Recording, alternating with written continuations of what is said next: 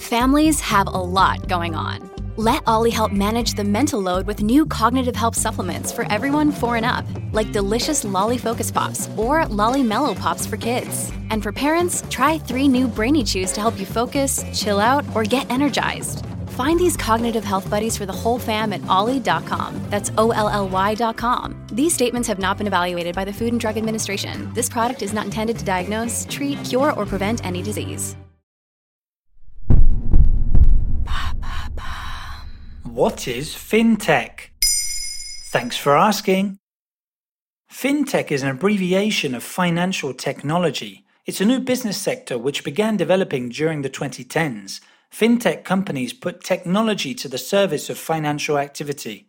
Finance can now be handled from the palm of our hands. If we forget about the tech part for a minute, we're talking about the finance sector of traditional banking. Due to their large structures, these companies are somewhat slow to integrate new technologies into their business practices. That's how new players with more digital know how and innovation have been able to challenge traditional finance.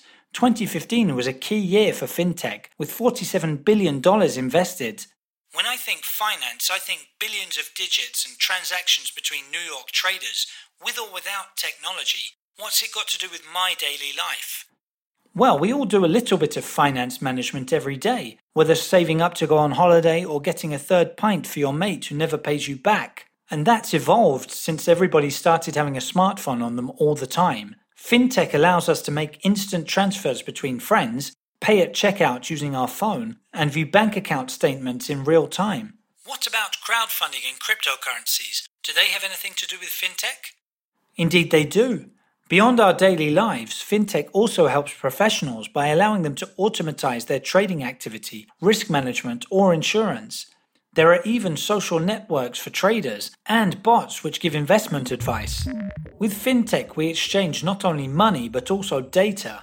Fintech apps generate a significant amount of big data relating to millions of people, much of which is highly personal. Banks and other financial companies use transaction information to profile their customers. This can all contribute to reinforcing social surveillance and potentially reducing individual rights. That's the case in China, for example, where the government is planning to roll out a controversial social credit system this year. Western media have been almost entirely negative about the scheme, which has been described as a digital dictatorship.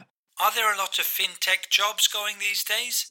It's estimated that over 75,000 people work in fintech in the United Kingdom alone London ranked second on FinTech magazine's list of the top 10 global FinTech hubs. First position on that list was awarded to San Francisco. So you know where to go if you want to work in FinTech. However, FinTech companies are struggling with diversity, like many other sectors. Less than 30% of the UK's FinTech workforce is female, with that figure dropping to 17% for senior roles. Many FinTech executive boards also have no representation from ethnic minorities. There you have it. Now you know what fintech is. In under three minutes, we answer your questions. What would you like to know about? Use the comments section to ask your questions on the podcast platform.